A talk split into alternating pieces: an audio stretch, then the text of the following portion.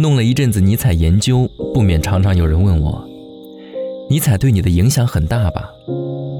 有一回，我忍不住答道：“互相影响吧，我对尼采的影响更大。”其实，任何有效的阅读不仅是吸收和接受，同时也是投入和创造。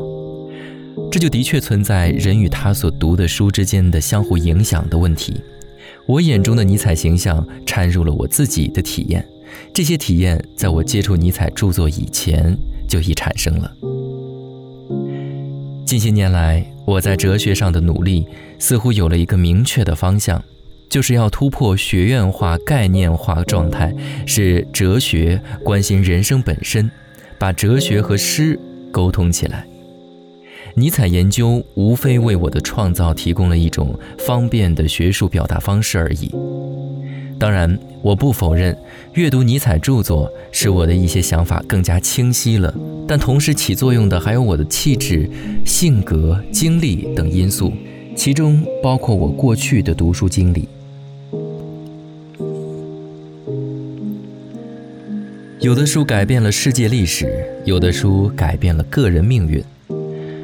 回想起来，书在我的生活中并无此类戏剧性效果，它们的作用是日积月累的。我说不出对我影响最大的书是什么，也不太相信形形色色的世界之最。我只能说，有一些书，他们在不同的方面引起了我强烈共鸣，在我的心灵历程中留下了痕迹。中学毕业时，我报考北大哲学系。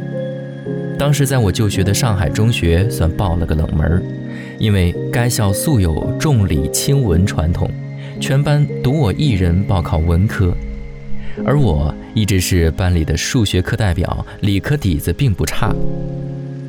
同学和老师差不多用一种怜悯的眼光看我，惋惜我误入了歧途。我不以为然，心想，我反正不能一辈子生活在与人生无关的某个专业小角落里。怀着囊括人类全部知识的可笑的贪欲，我选择哲学这门凌驾于一切科学的科学，这门不算专业的专业。然而，哲学系并不如我想象的那般有意思，刻板枯燥的哲学课程很快使我厌烦了。我成了最不用功的学生之一，不务正业，耽于课外书的阅读。上课时，课桌上摆着艾斯奇编的教科书，课桌下却是托尔斯泰、托斯托耶夫斯基、屠格涅夫、易卜生等等，读得入迷。老师课堂提问点到我，我站起来问他有什么事儿，引得学生们哄堂大笑。说来惭愧，读了几年哲学系，哲学书没读几本，读的最多的却是小说和诗。我还醉心于写诗、写日记，积累感受。现在看来，当年我在文学方面的这些阅读和习作，并非徒劳，它使我的精神趋向发生了一个大转变，不再以知识为最高目标，而是更加珍视生活本身，珍视人生的体悟。这一点认识，对于我后来的哲学追求是重要的。我在北大正值青春期，一个人在青春期读些什么书，可不是件小事儿。书籍、友谊、自然环境三者构成了心灵发育的特殊氛围，其影响毕生不可磨灭。幸运的是，我在这三方面遭遇俱佳：卓越的外国文学名著、才华横溢的挚友和优美的燕园风光陪伴着我，启迪了我的求真爱美之心，使我愈发厌弃空洞丑陋的哲学教条。如果说我学了这么多年哲学，而仍未被哲学败坏，则应当感谢文学。我在哲学上的趣味，大约是受文学熏陶而形成的。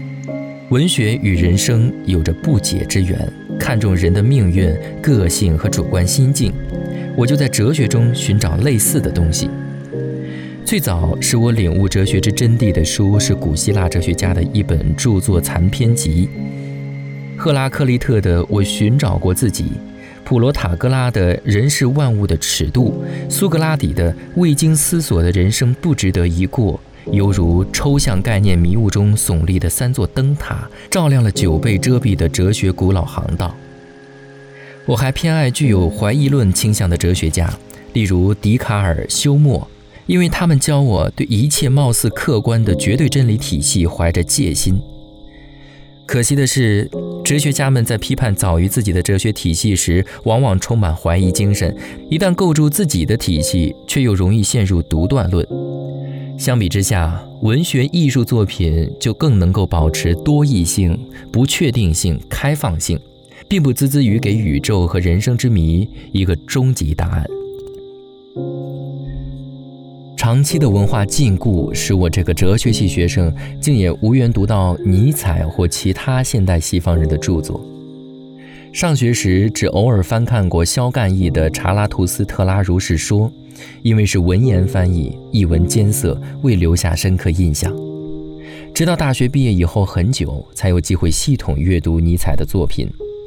我的确感觉到一种发现的喜悦，因为我对人生的思考、对诗的爱好以及对学院哲学的怀疑，都在其中找到了呼应。一时兴发，我搞起了尼采作品的翻译和研究，而今已有三年有余。现在。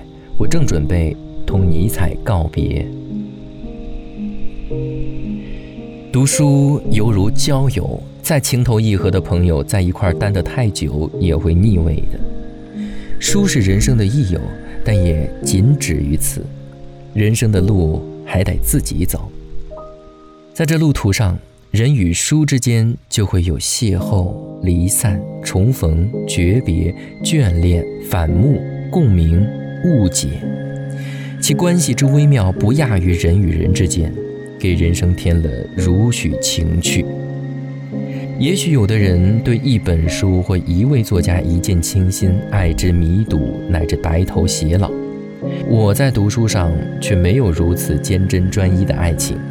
倘若临终时刻到来，我相信使我含恨难舍的，不仅有亲朋好友，还一定有若干册提及好书。但尽管如此，我仍不愿同我所喜爱的任何一本书或一位作家厮守太久，受染太深，丧失了我自己对书对人的影响力。一九八八年五月，不再风花雪月酒醉你，不再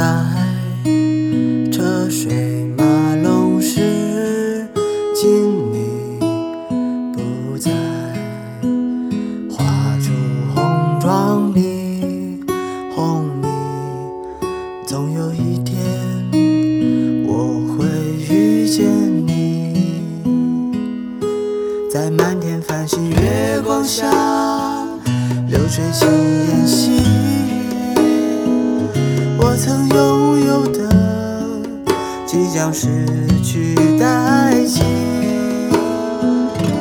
在春夏秋冬轮回中，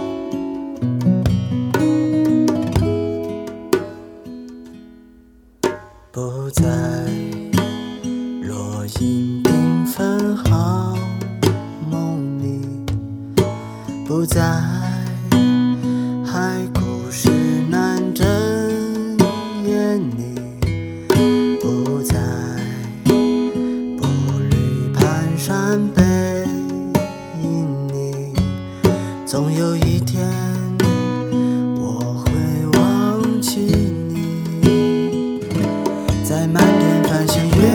下，流水轻言细语。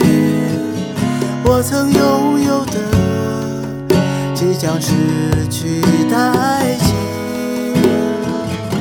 在春夏秋冬轮回中，